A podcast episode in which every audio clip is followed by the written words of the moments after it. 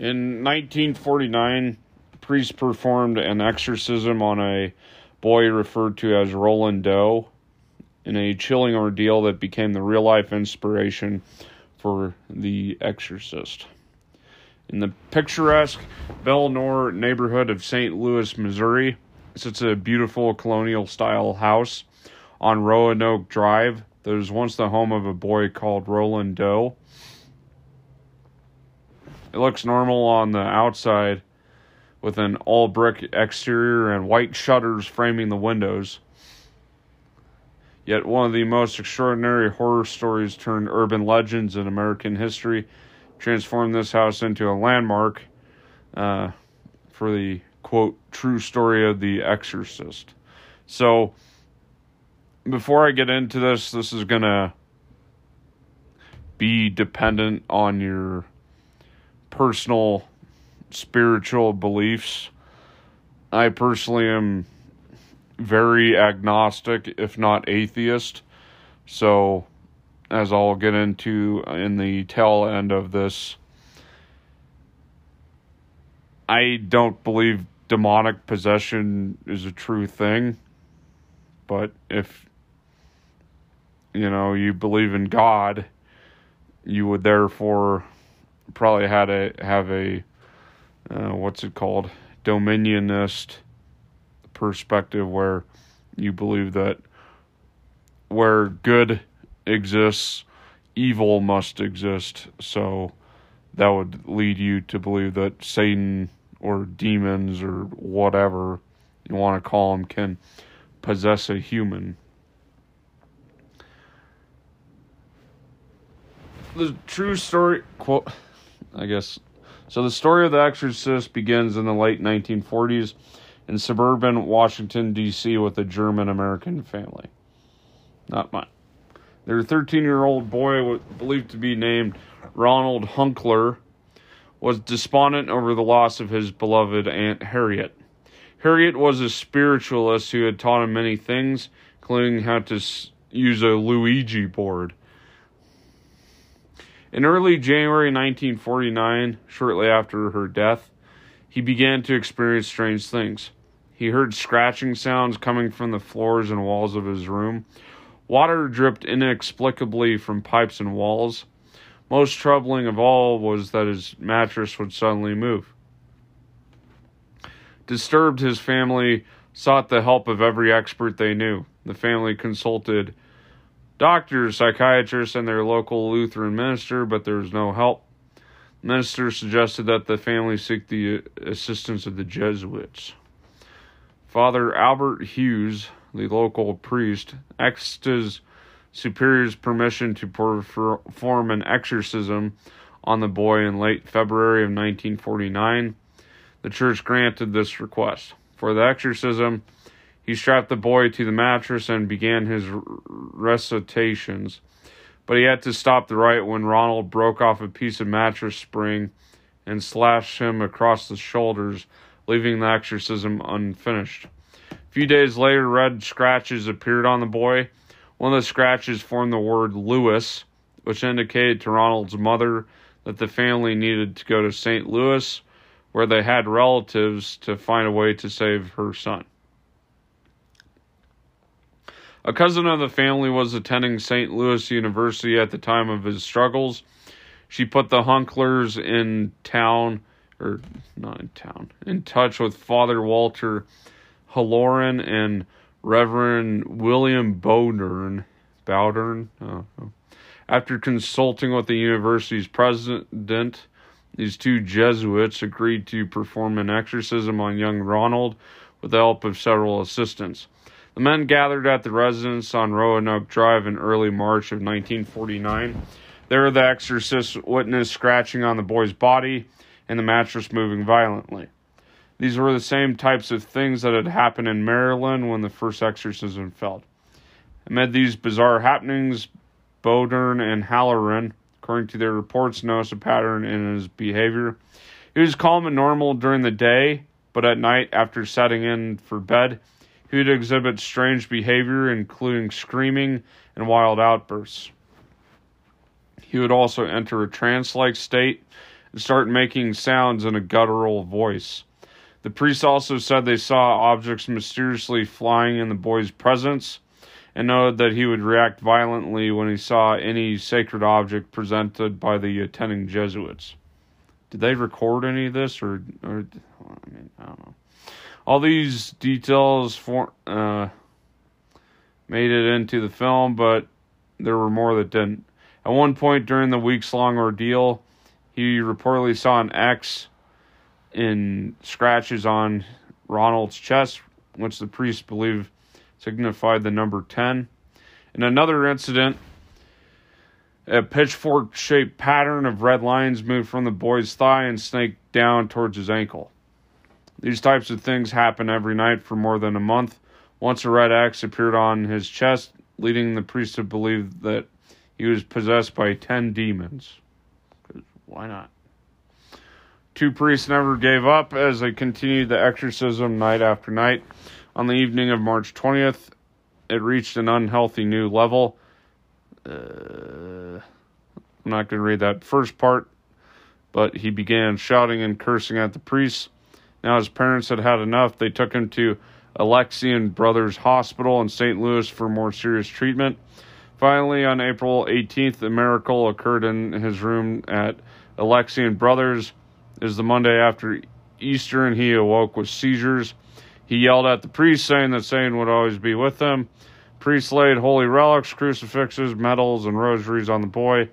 At 10:45 p.m. that evening, the attending priest called on Saint Michael to expel Satan from his body. They shouted sayings, saying that Saint Michael would battle him for his soul. 7 minutes later, Ronald came out of his trance and said he's, quote, he's gone.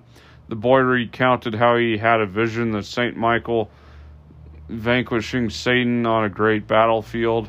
I mean, it kind of reads to me like those born-again Christian stories where they're like, you know, they believe someone dies temporarily, sees Jesus or sees some immaculate vision, and then comes back to life. According to Bowdern and Halloran, the strange occurrences and behaviors ceased after that.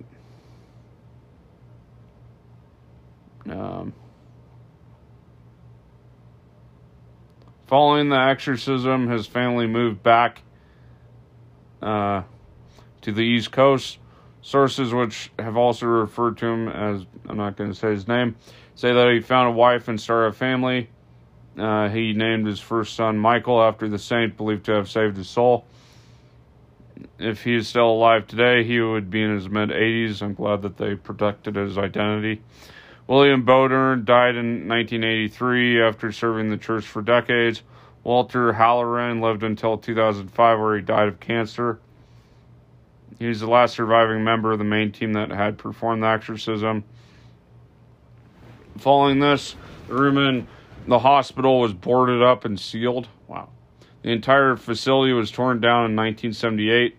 The house where the family lived in Maryland is now an empty lot after it was abandoned in the 1960s. In 1993, author Thomas B. Allen wrote a book on the story of his exorcism called Possessed. In writing the book, which relies heavily on Halloran's detailed accounts, he claims to have uncovered the true identity and story of Roland Doe, but he won't reveal it. Wow. As for the cozy house on Roanoke Drive, it sold to new owners in 2005 for $165,000. That's crazy. So, I guess this guy is known as the exorcism doctor. So this is another kind of side story to the exorcist. A small group of nuns and priests met the woman in the chapel of a house one June evening. Though it was warm outside, a palpable chill settled over the room. As the priest began to pray, the woman slipped into a trance and then snapped to life. She spoke in multiple voices. One was deep, guttural, and masculine. Another was high-pitched. A third spouted only Latin. When someone secretly sprinkled ordinary water on her, she didn't react. But when holy water was used, she screamed in pain. "Leave her alone, you blank priest," the guttural voice shouted. "Stop, you blanks. You'll be sorry." So, this was an actual exorcism and included a character not normally seen in the traditional drive out the devil script. Dr. Gallagher is a Ivy League educated board certified psychiatrist who teaches at Columbia University and New York Medical College. He was part of the team that tried to help the woman, fighting Satan's minions. God. Ugh. Wasn't part of his career plan while he was studying medicine at Yale. He knew about biblical accounts of demonic possession, but thought they were an ancient culture's attempt to grapple with mental disorders like epilepsy. He probably calls himself a man of science. So, what is this called? Sleep paralysis. Is it medieval depictions of sleep paralysis?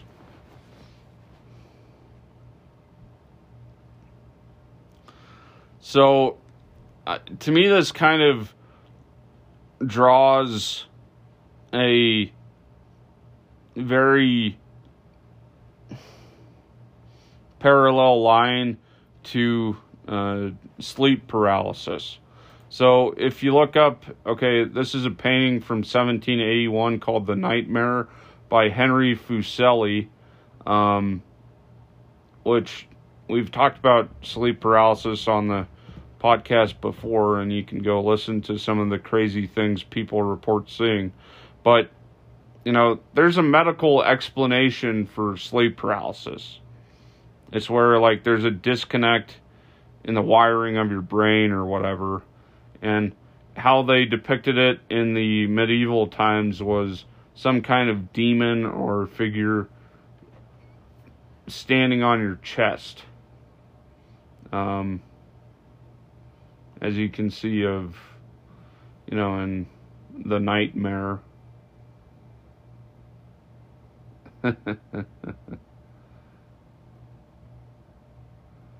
Because people always report the pressure on their chest, which the thing with that is that your body, you know, when it's sleeping, like, slows down its processes and, you know, isn't as active and whatnot. But I'm just getting to what I'll touch on later on, that, you know, there's just a scientific explanation for this. It's not demons. It's not Satan. I mean, you're relying on a book, the Bible, that was written 2,000 years ago that there's no reviving copies of. And, you know, I was thinking about it today. The Bible and the Catholic religion BS that I was raised in is like a 2,000-year-old game of telephone that has been used to justify a lot of terrible things in the history of ever since it came out. But that's a side tangent. So this guy calls himself a man of science. Yet today, Gallagher has become something else. He's the go-to guy for a sprawling network of exorcists living in the U.S. He says demonic possession is real. He's seen the evidence, victims suddenly speaking perfect Latin, sacred objects flying off shelves, people displaying hidden knowledge or secrets about people that they could not possibly have known. There, quote, "There's one woman who was like 90 pounds soaking wet. She threw a Lutheran deacon who was about 200 pounds across the room." That's not psychiatry. That's beyond psychiatry. I mean, you know, there's those old wives' tales where, like, okay, like, a tractor falls on a kid, and, you know, the mother sees this, runs over, and gets a rush of adrenaline and picks up the tractor. So, you know, it's not like it's unheard of. Gallagher calls himself a consultant on possessions.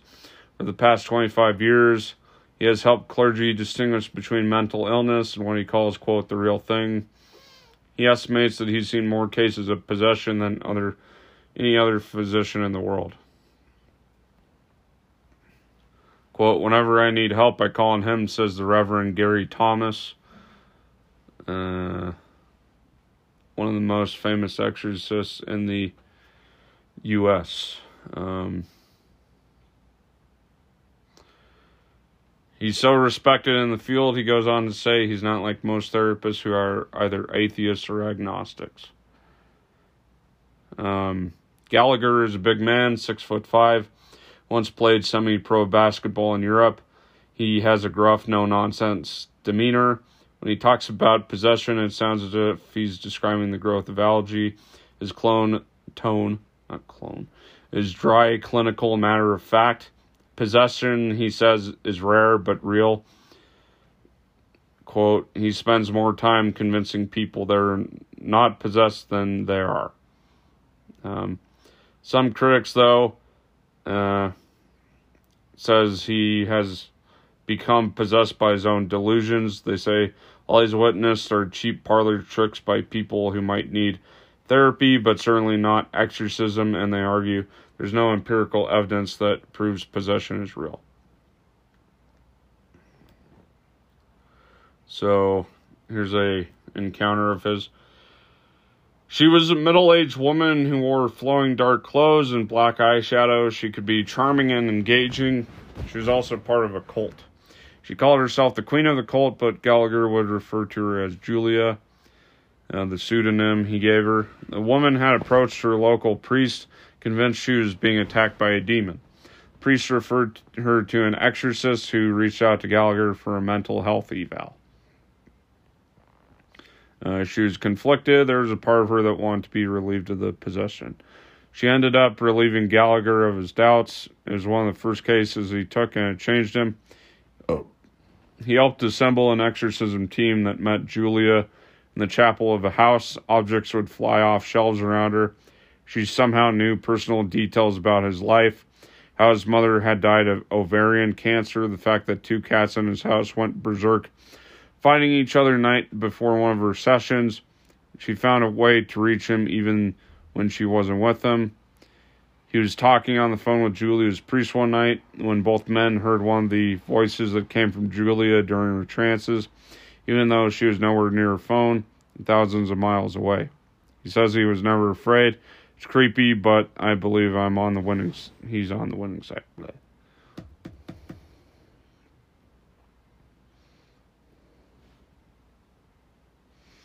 So how does a priest or how does a scientist come to believe in demons?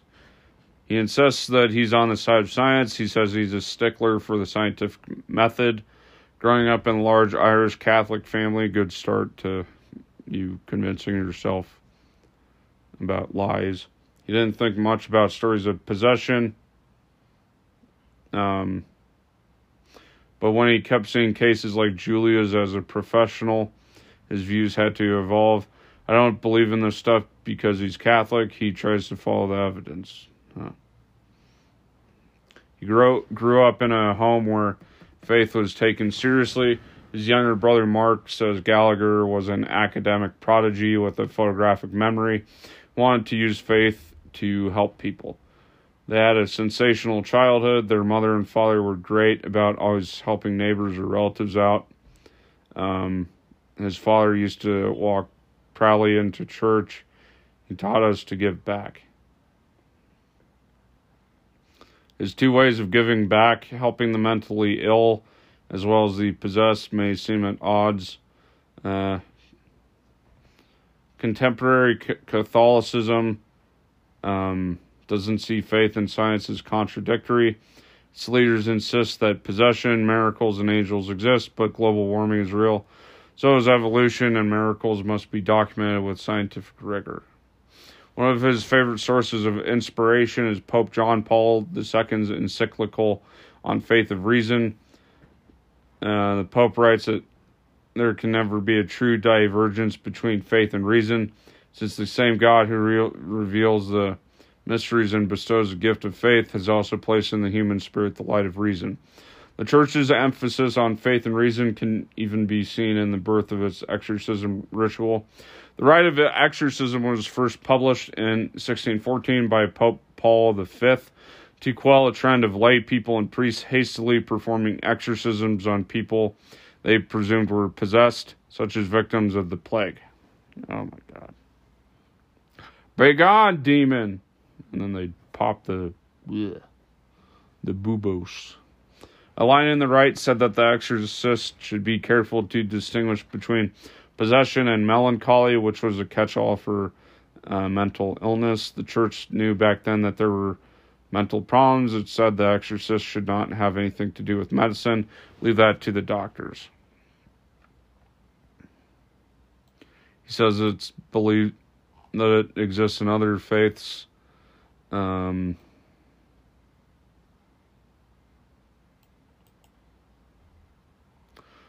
so here's a case where people, if you want to know why so many scientists and doctors are cautious about legitimizing demonic possession, consider one name, Annalise Michelle. I'm sorry if I'm mispronouncing Annalise. Michelle was a victim in one of the most notorious cases of contemporary exorcism. If you have the stomach for it, go online and listen to audio tapes and watch videos of her exorcisms. The images and sounds will burn themselves into your brain. Sounds like someone dropped a microphone into hell. She was a German Catholic woman who died of starvation in 1976. After 67 exorcisms over a period of 9 months. She was diagnosed with epilepsy, but believed she was possessed. So did her devout Roman Catholic parents. She reportedly displayed some of the classic signs of possession: abnormal strength, aversion to sacred objects, speaking in tongues or different languages. But authorities later determined that it was Michelle's parents and 2 priests who were responsible for her death. German authorities put them on trial for murder, and they were found guilty of negligent homicide. The 2005 film, The Exorcism of Emily Rose, was based on her ordeal in the subsequent trial. One of the leading skeptics of exorcism is Stephen Novella, a neurologist and professor at the Yale School of Medicine. He wrote a lengthy blog post dissecting Gallagher's experience with Julia. It could be read as a takedown of exorcisms everywhere. And I probably agree way more with this guy. He says Julia performed a cold reading on Gallagher. It's an old trick of fortune tellers and mediums in which they use vague, probing statements to make canny guesses about someone. Or take the case of a person speaking an unfamiliar language, like Latin, during a possession. Patient might memorize Latin phrases to throw out during one of their possessions. Were they having a conversation in Latin? Did they understand Latin spoken to them? Or did they just speak Latin? He says it's noteworthy that no one has filmed any paranormal event, such as levitation, or sacred objects flying across the room during an exorcism. He's seen exorcism tapes posted online and then documentaries and say they're not scary. They're boring, nothing exciting happens. Most you get is some really bad play acting by the person who's being exercised. And then do your calisthenics. In an interview, Novella went further and criticized any therapist who believed his patient's delusions. Worst thing you can do to a patient who is delusional is to confirm their delusions. Oh my God. Primary goal of therapy is to reorient them to reality. telling a patient who is struggling that maybe they're possessed by a demon.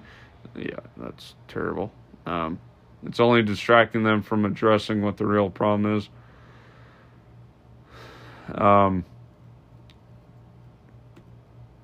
Driscoll, the Catholic priest who wrote a book about possession, is not a skeptic like Novella. Silly says it is not unusual for people on substances or during episodes to display abnormal strength. Quote, I've seen it take 4 grown guys to hold down 1 small woman, according to Driscoll. When a person has no fear and is not in their right mind and they don't care about hurting themselves or others, you can see heartbreaking things. Does he still believe in it happens? Yes, he does. It happened. Then he doesn't know why it would be totally eradicated now. I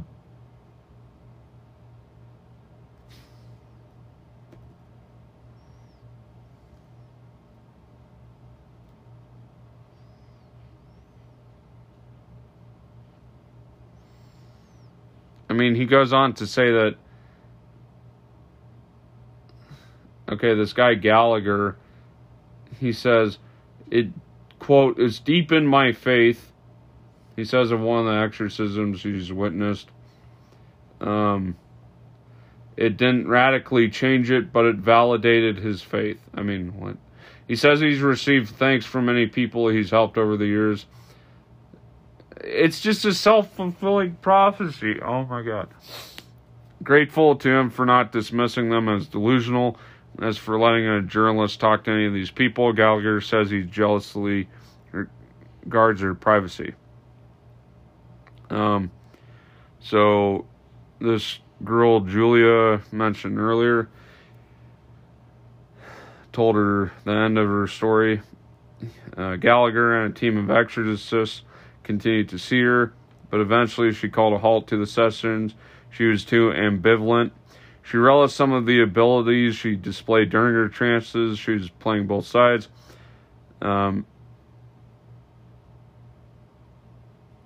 Gallagher says exorcism is not some kind of magical incantation.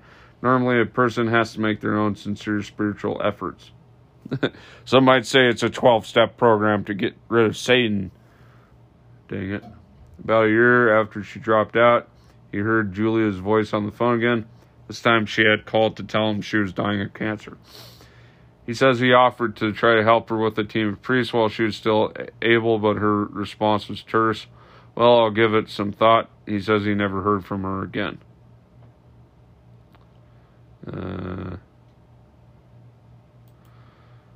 So I want to end on 2 things. So for your enjoyment, here's a Mississippi pasture speaking in tongues.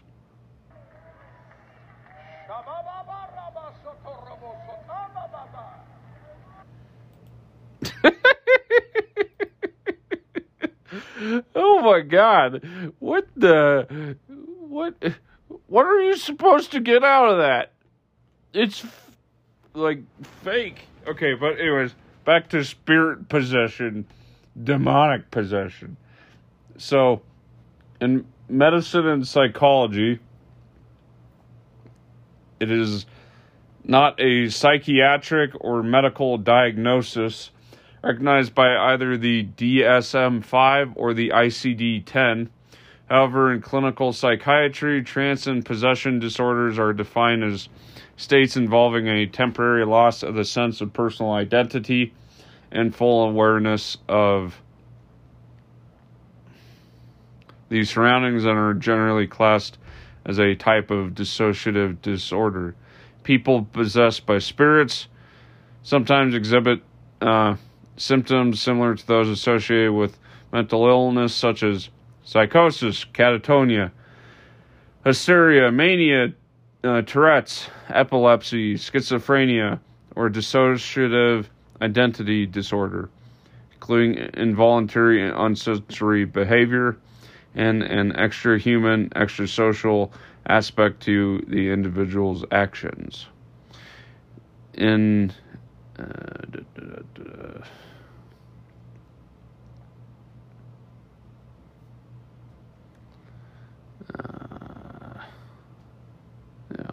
So the DSM-5 indicates that personality states of dissociative identity disorder may be interpreted as possession in some cultures, and instances of spirit possession are often related to traumatic experiences, suggesting that possession experiences may be caused by mental distress. In cases of dissociative identity disorder in which the alter personality is questioned as to its identity, 29% are reported to identify themselves as demons. A 19th century term for a mental disorder in which the patient believed they were possessed by demons or spirits is demonomania or cacodemonomanus. And some have expressed concern that belief in demonic possession can limit access to healthcare for the mentally ill. Oh my God. So, I mean, all in all, this seems like a net negative for everybody and anybody involved in this, to me, outdated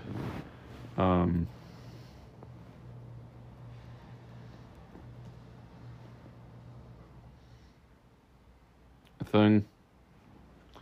So, to end this on a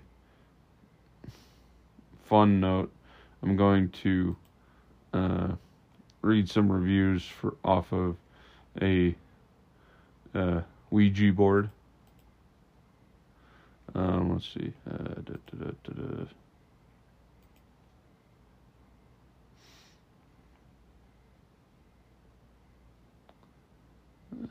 Let's see. There's some funny ones out there. Dang it, where are they?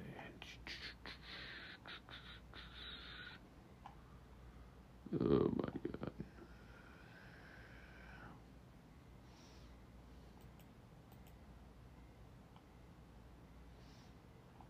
Come on.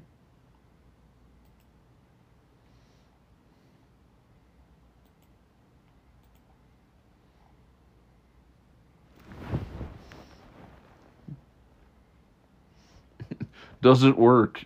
1 out of 5 stars. 5 out of 5 stars. Shout out to the homies Zozo and Pazuzu for teaching me the ways. Ghosts aren't real. 5 out of 5 stars. Verified purchase. Wife and I played this game twice with no contact. We both needed to know this stuff was fake. It is fake. One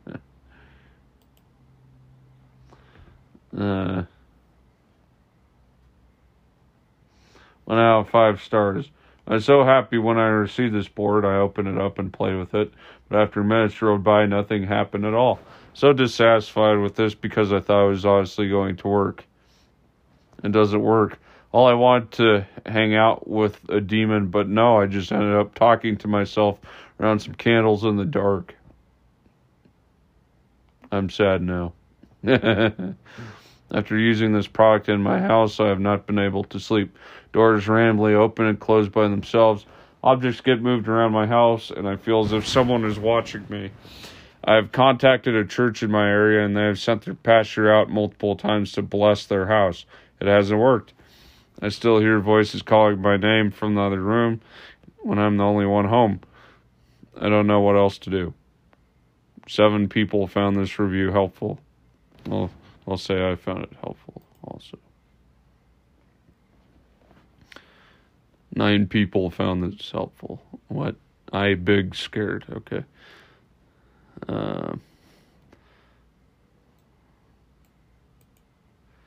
I just received my board and started playing with it. I must have gotten a defective device because I've been trying to get in contact with anyone, waiting for a while and nothing happened. No reply whatsoever. This is lame. I'll keep trying, though. But so far, it's been a waste of my money. 4 people found this helpful.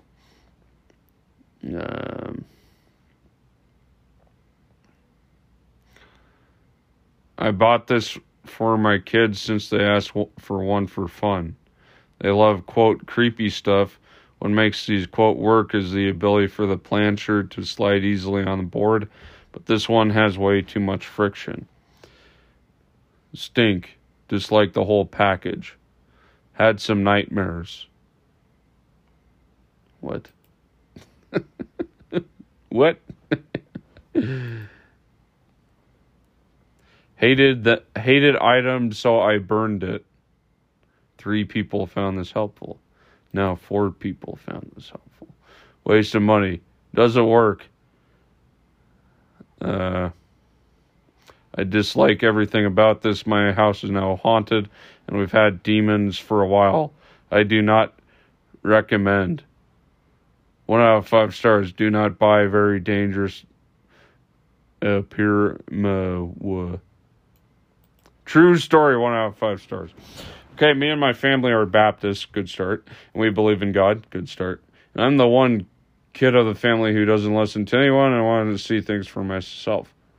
I didn't / still kind of don't believe in cardboard talking to ghosts, although my family would not allow me to keep it in the house. So I put it in my trunk. Kid you not, I have used this thing multiple times and it hasn't even moved an inch when I put it in my trunk. I wrecked my car 3 times in a row, which is weird because I've been driving for years, and they were really dumb wrecks. First wreck, my brakes didn't stop the car when I mashed on them. Instead, the car went forward a little bit before stopping, hitting another car. Second, I didn't see a speed bump in the road at night, and I went over it going 45, turning the oil pan up. And the third and last one, I pulled one out of a parking lot after my GPS lost signal and it dropped to the floor right before I was hit from behind, causing me to hit another car. My car was totaled, but the other 2 got to drive home. I had to be picked up. This was 3 times to back getting into my car. Got a new car and got rid of the board. Not even close to wreck since. The only 3 wrecks I've had in their whole life. 54 people found this helpful. Oh my God. Really? So you get a Ouija board. Nothing happens. Your family doesn't even want it in the damn house. You throw it in your car's trunk. You throw it in the trunk. You get it 3 separate crashes. You blame the Ouija board, not your terrible luck / driving or that. Oh, my God. Okay, whatever. I decided that it wasn't worth opening that door. This game is evil and you should not play it. I was expecting to get possessed as soon as I opened the box, but it didn't work. I mean, seriously? Did not work for me. Nothing happened. So people just buy this expecting to get possessed. Okay. I heard the package being delivered on my front porch while I was in my kitchen. I thought that a slab of ice fell off the roof. Must have thrown it on the porch and it landed in water by the door. There weren't any snow prints on my porch. So why did you give it a 1 out of 5 stars? I'm going to say I found this review helpful. Yes. Okay, I want to find one more long one. Dang it. Dang it. Would not recommend buying this product. It does not work, and the first time we use it, a piece broke off from the bottom. No ghosties for me.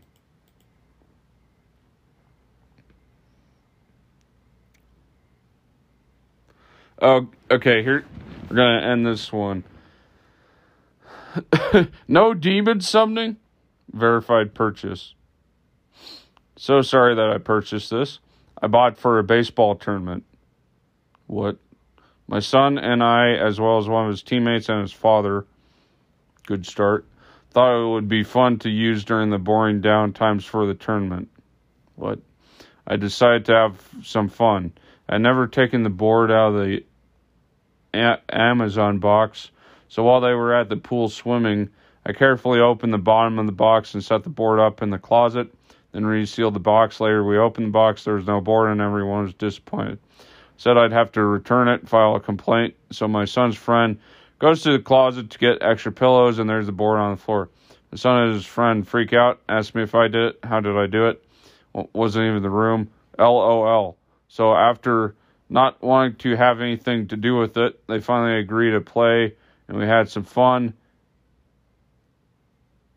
The adults moved the thing around and made it seem as if they were talking to a demon. Kids wanted to quit. We tell them we can't until the spirit agrees, and of course he doesn't. They were so panicked, we were having a blast. However, what ruined it was when we asked the demon to show himself. He didn't. You pay $20 and can't even summon a demon. That sucks 1 star. So you and this other guy, while you're at a baseball tournament, decide to terrorize your son and his friend when they're not... Oh my God. It is too late at night to be reading this. Oh, God. These people are terrible. But just so you know, you can buy this handy-dandy Winning Moves Games Classic Ouija Brown, Amazon's Choice, for $19.84.